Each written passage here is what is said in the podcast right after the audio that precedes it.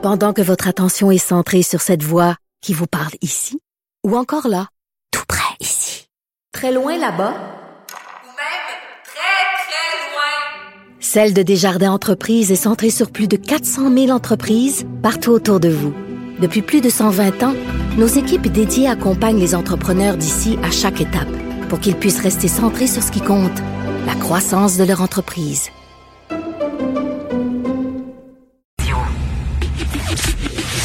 Le, commentaire de Steve Fortin, des positions pas comme les autres. Écoute, Steve, à 10h15, je reçois Alexandre Boulris du NPD. Euh, je vais lui demander, coudon, êtes-vous rendu une succursale du Parti libéral du Canada, vous autres, là? Euh, mais hein, tu demanderas Ouais. aussi en même temps, j'espère, qu'est-ce qu'il pense de, de ce qui se passe euh, à, à l'Université d'Ottawa, parce que la réponse de son chef hier, Jagmeet Singh, là, on peut pas avoir plus woke que ça. Puis je veux dire quelque chose, euh, parce que c'est pas c'est pas anodin. Laisse-moi faire un petit peu de digression, si tu veux bien, Richard. Oui. Hier, euh, Emmanuel Macron parlait à la Sorbonne. Son discours solennel pour réaffirmer la laïcité, la liberté fondamentale d'expression dans l'université, tout ça. Ce discours-là, c'était un discours d'un homme qui a beaucoup changé depuis son accession au pouvoir. C'était solennel. Quel orateur? Il l'a bien livré. Mais sais-tu quoi, Richard? Hier, euh, ça m'a fait penser à quelque chose. Je suis retourné dans les archives et quand j'étais à l'Université d'Ottawa, je te l'ai déjà dit, j'ai suivi un cours sur la négritude et, et, euh, et ce courant littéraire-là et je me souvenais que Paulette Nardal, une femme noire, elle avait été la première femme noire acceptée à la Sorbonne. C'était en 1920. Ça fait exactement 100 ans. En fait, elle faisait sa rentrée à ce temps-ci. Euh, première femme noire de l'histoire à la Sorbonne. Je trouvais qu'il y avait là un lien intéressant à faire parce que de ça, j'ai discuté ensuite. J'ai envoyé un message à, à- à l'ancien prof qui m'avait donné ce cours-là à l'Université d'Ottawa. Il, il a pris sa retraite depuis, mais c'est encore un vif. euh, c'est, c'est quelqu'un avec qui j'aime discuter à l'occasion. Puis il me dit, sais-tu quoi?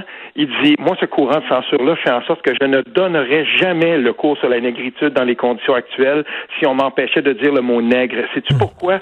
Parce que ce serait faire outrage au combat d'une femme comme Paulette Nardal que de le censurer.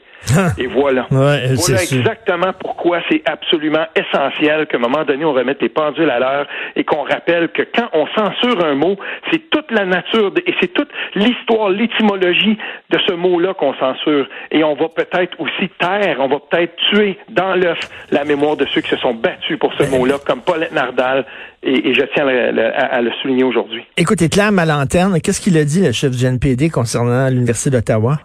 Ben écoute, euh, sa position, c'était qu'il se rangeait euh, carrément là. euh, en fait, c'est drôle parce que de plus en plus, lui puis Justin Trudeau deviennent interchangeables. Euh, Justin Trudeau s'est rangé derrière les, les, les, les- étudiants qui ont accusé euh, et, et- qui militent et qui carrément font une vendetta contre la prof lieutenant Duval. Et puis c'est, aussi la position que Drug Meeting a pris. Puis à un moment donné, ça devient lassant parce que dans les entrevues, elle est sortie de sa coquille, Madame lieutenant Duval. Puis oui, elle s'excuse et tout ça, mais une fois en temps, j'ai remarqué quand même que c'était intéressant comment elle amenait ça. Une fois de temps en temps, elle ouvre la porte puis elle lance quelques critiques. Et hier, euh, à l'émission L'heure du monde, euh, on entendait un reportage où justement elle avait parlé à un des journalistes de Radio Canada puis elle disait qu'elle était quand même, tu sais, elle disait oui, là, les, réseaux sociaux, ce qui s'est passé là-dessus, elle, elle avait peur et tout ça, puis elle dit la première communication qu'elle a eue avec l'étudiante plaignante, la première qui s'est plainte, puis on la connaît pas elle, puis faudrait pas la doxer, c'est pas ça le point, mais peut-être que la faute est ailleurs. Elle dit dès la première, euh, elle, elle, euh, elle a écrit à cette personne-là, puis elle dit tout de suite, avant même qu'on ait la, la- la chance de discuter ou d'organiser quelconque médiation, discussion que ce soit, cette étudiante-là, la première qui s'était plainte, elle avait déjà fait des captures d'écran de conversations privées avec sa professeure oui. et elle avait lancé sur les réseaux sociaux la cabale militante déjà parce qu'elle avait partagé non seulement la conversation, mais des informations personnelles euh, comme le numéro de téléphone et tout ça de cette prof-là. C'est absolument infect. Puis après ça, on va dire que c'est une histoire de racisme où euh, il y a des gens maintenant, là, on- là c'est rendu que ça ça a plus de bon sens. Le titre dans le Toronto Star hier, les professeurs euh, à l'université d'Ottawa qui sont pas capables de s'empêcher de dire le mot nègre en classe. Ben voyons ça? donc. C'est pas, tu sais, je veux dire, là on est rendu là, on a complètement dérapé. Puis à un moment donné, il faut recentrer les choses. Et je suis content que vu du Québec, ben de plus en plus les gens ont compris ça, puis qu'on on, on est derrière et, et les, les gens, en grande majorité, sont derrière ce principe fondamental là de la liberté complète d'expression de, dans, dans, les, dans les institutions d'enseignement. Hey, écoute, euh, dans le devoir aujourd'hui, je suis tombé en bas de ma chaise. Là, il, il parle d'un artiste, ok, un artiste qui attendait là, pour donner une entrevue à Radio Canada, puis lui, pendant qu'il était là, ben, dans, dans, dans, dans, le studio, là, euh, euh, il a entendu l'invité précédent, l'invité qui était juste avant, qui, qui, qui parlait justement de nègre blanc d'Amérique, puis de toute cette affaire-là de l'université d'Ottawa, et qui a prononcé le mot nègre. Et lui, ça l'a choqué, puis il a porté plainte à l'ombudsman de Radio Canada. C'est un artiste. C'est un artiste, il a porté plainte parce que quelqu'un a cité le titre d'un livre. Il est bien niaiseux il est mieux de pas écouter Cube Radio, puis il est mieux de, de, de, faire attention à ce qu'il va entendre, parce que euh, sur d'autres antennes aussi, parce que de plus en plus, moi, je vois des gens qui ne se censurent plus et qui disent, euh, savez-vous quoi, euh, à un moment donné aussi, ce mot-là, on comprend, il y a des susceptibilités, mais en même temps, il ne faut pas toucher à la liberté d'expression. Et d'ailleurs, je salue le recteur Jutra de l'Université de Montréal, qui hier, dans une longue lettre, l'a bien exprimé. Il a fait cette, cet arrimage-là, difficile à faire, cet équilibre-là, difficile à faire, mais essentiel. Mm entre les susceptibilités, mais en même temps aussi euh, sans jamais ne toucher à la liberté fondamentale d'expression et d'enseignement dans les universités. Et là, Manon Massé qui a dû se rétracter, là. Oui, ben c'est ça. Je suis content qu'on glisse vers ça parce que euh, au départ, moi j'avais vu la première réaction de Manon Massé sur les réseaux sociaux. Euh, oui, c'est vrai. Donc elle, elle, arrivait un peu, je trouve, à faire cet équilibre-là. Euh, mais surtout, elle, défendait là dans ses mots la, la, la, liberté d'expression de, de, à, à l'université, la liberté académique.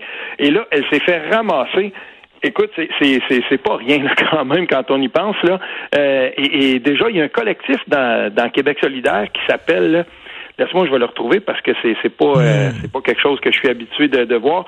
En tout cas, c'est un c'est un collectif antiraciste décolonial de Québec solidaire. Puis là, euh, au départ, ce qu'avaient fait ces gens-là, c'est qu'ils s'étaient dissociés des propos de Manon Massé, euh, la porte-parole, lorsque celle-ci justifie l'utilisation du mot du mot en haine dans un contexte académique, sans consultation des instances de son parti qui travaillent sur le sujet, nommément ici le collectif antiraciste décolonial de QS. Et là, ces gens-là se sont mis à travailler en coulisses pour euh, finalement attaquer leur, leur co-porte-parole. Et donc là, elle s'est rétractée, Manon puis eux, ben, après ça, ils prennent ça puis ils disent, ben voilà, c'est une victoire pour notre collectif dans le parti. La prochaine fois, consultez-nous euh, donc avant de, de tu sais, pour pas euh, pour pas vous causer une telle gêne sur les réseaux sociaux et tout ça. Puis là, je me disais, mais quelle bande d'abrutis ces gens-là, ben ça n'a pas de sens. On verrait pas ça dans un autre parti que Québec solidaire. Puis quand c'est arrivé, quand il y a des gens comme, euh, tu sais, on se souvient à l'époque là, le groupe de Marc Laviolette au PQ, puis dès qu'il y avait un conseil, on savait qu'il se lèverait, puis là, ce mmh. bordel prendrait. Puis les gens mettait la loupe là-dessus. Puis là, ben, euh, dans certains médias fédéralistes, on aimait ça, regarder ce qui se passait au PQ puis se moquer d'eux autres. Mais il n'y a personne en ce moment qui relève qu'est-ce que qu'est-ce que Manon Massé vient de, vient de se faire faire à l'intérieur de son propre euh, son propre parti. Je veux dire, c'est une méchante gifle qu'elle a mangée. Là, c'est c'est pas c'est pas anodin. Mais tu sais, c'est incroyable. Ils, doivent s'excuser puis se demander pardon. C'est ce qui est arrivé d'ailleurs à l'enseignante de l'université d'Ottawa.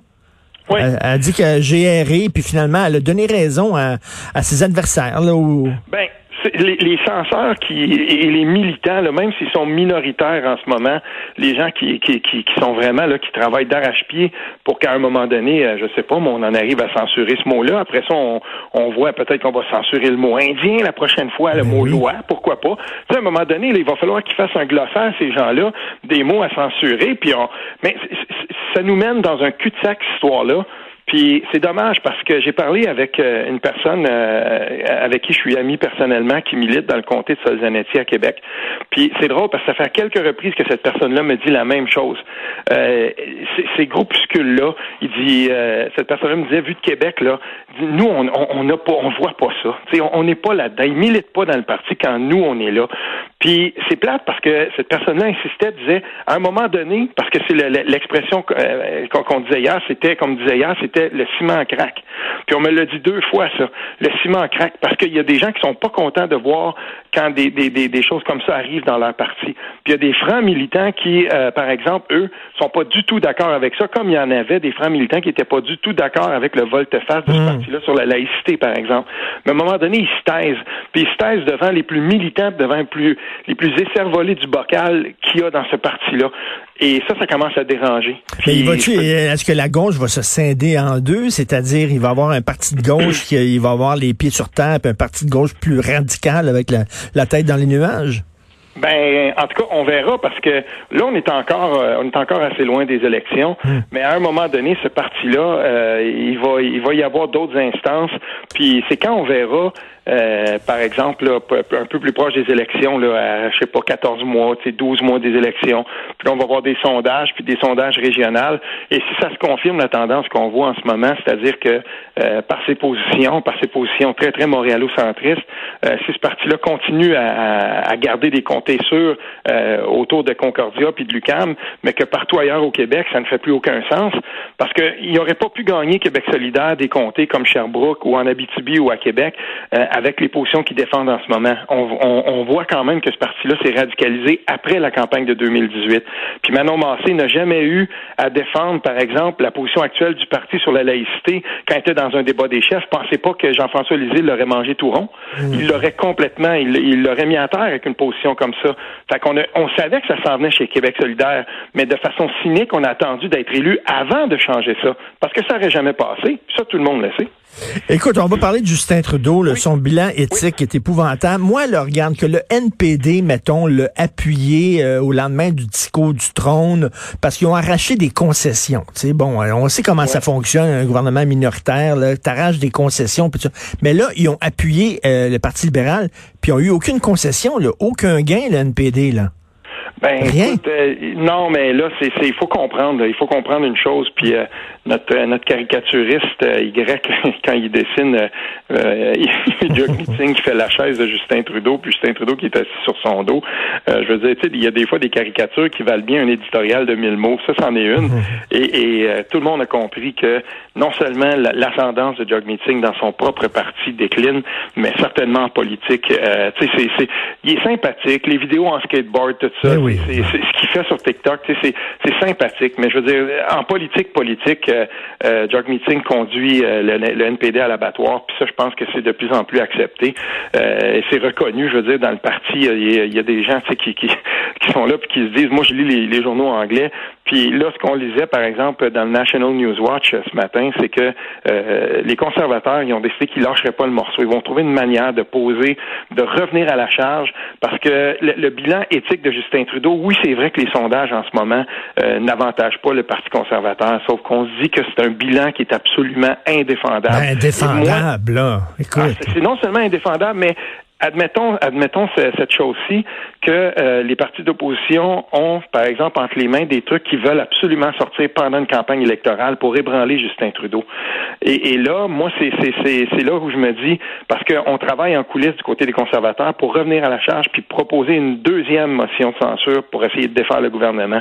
Et là, en faisant ça, à un moment donné, euh, Jog Meeting, même devant ses propres troupes, s'il continue à se coucher devant Justin Trudeau, euh, il va, il va perdre, il va se passer deux choses. Il va perdre à un moment donné même son, son, son- il n'y aura plus de légitimité à l'intérieur Ben de son propre parti. Tu sais. Ben non, on dirait que c'est une succursale du Parti libéral. On voit pas la différence vraiment entre le Parti libéral du Canada et le NPD, là. Mais hier, hier, ça faisait pitié. Une autre chose aussi que tant- pendant qu'on est là-dedans, une autre chose par contre, moi que j'ai remarqué, euh, Aaron O'Toole, là, on disait quand il était en campagne, euh, on disait oui, mais tu sais, son français, tout ça, il va être capable.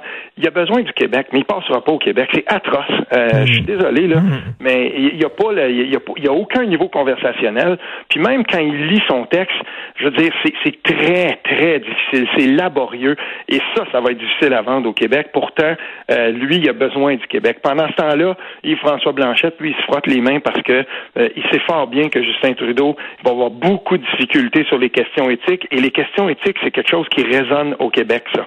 Et, et, euh, là-dessus, en tout cas, c'est pour ça que de, de leur côté, ces deux partis-là, Yves-François Blanchette, lui, il s'en va demain matin en élection, puis il n'y a aucun problème à le faire. En tout cas, jusqu'où le NPD va aller pour défendre, c'est bien beau se boucher le nez, mais à un moment donné, là, tu sais, quand ça pue au bout, puis tu continues à défendre un gouvernement comme ça, qui est indéfendable, je trouve ça incroyable. En tout cas, à 10h15, je vais parler à Alexandre Boulris. Merci beaucoup. J'écouterai ça. Bonne journée, Steve. Salut Merci.